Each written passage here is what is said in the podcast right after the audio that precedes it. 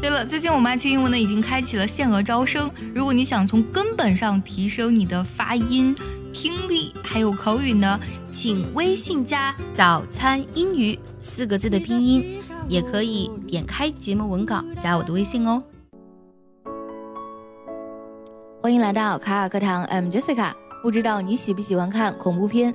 那么很多时候呢，恐怖片让我们感到恐惧的，可能并不是你看到的某个特定的画面，而是呢，在你暗示自己可能会发生怎样的画面的时候呢，觉得特别的恐怖。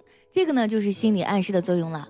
很多时候，当我们的境遇发生变化，我们不得不面对自己从来没有想过，也从来不愿意去想的事情的时候呢，有一种恐惧就会油然而生。比如说，你可能会想到，哎呀，自己高考落榜了怎么办？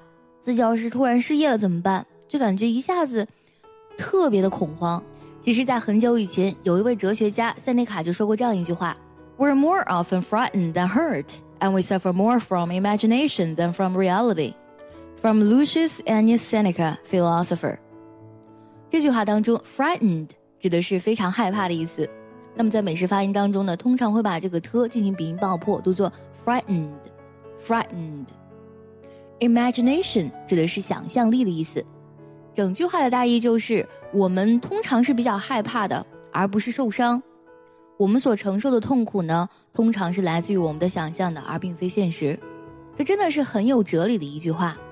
不知道你们有这样的感受，就是当很多事情出乎我们的意料的时候，并不是它发生的那一刻让我们感觉到很害怕，而是我们去想象它可能会发生的时候，让我们觉得特别的恐怖。但如果真的发生了一些让我们非常不开心的事情呢？其实你同样可以给自己一些比较积极的心理暗示，这样会让你非常冷静的去处理事情，而且呢也不再感到害怕。塞翁失马焉知非福？那么这句成语用英文怎么来讲呢？下期节目你就会听到。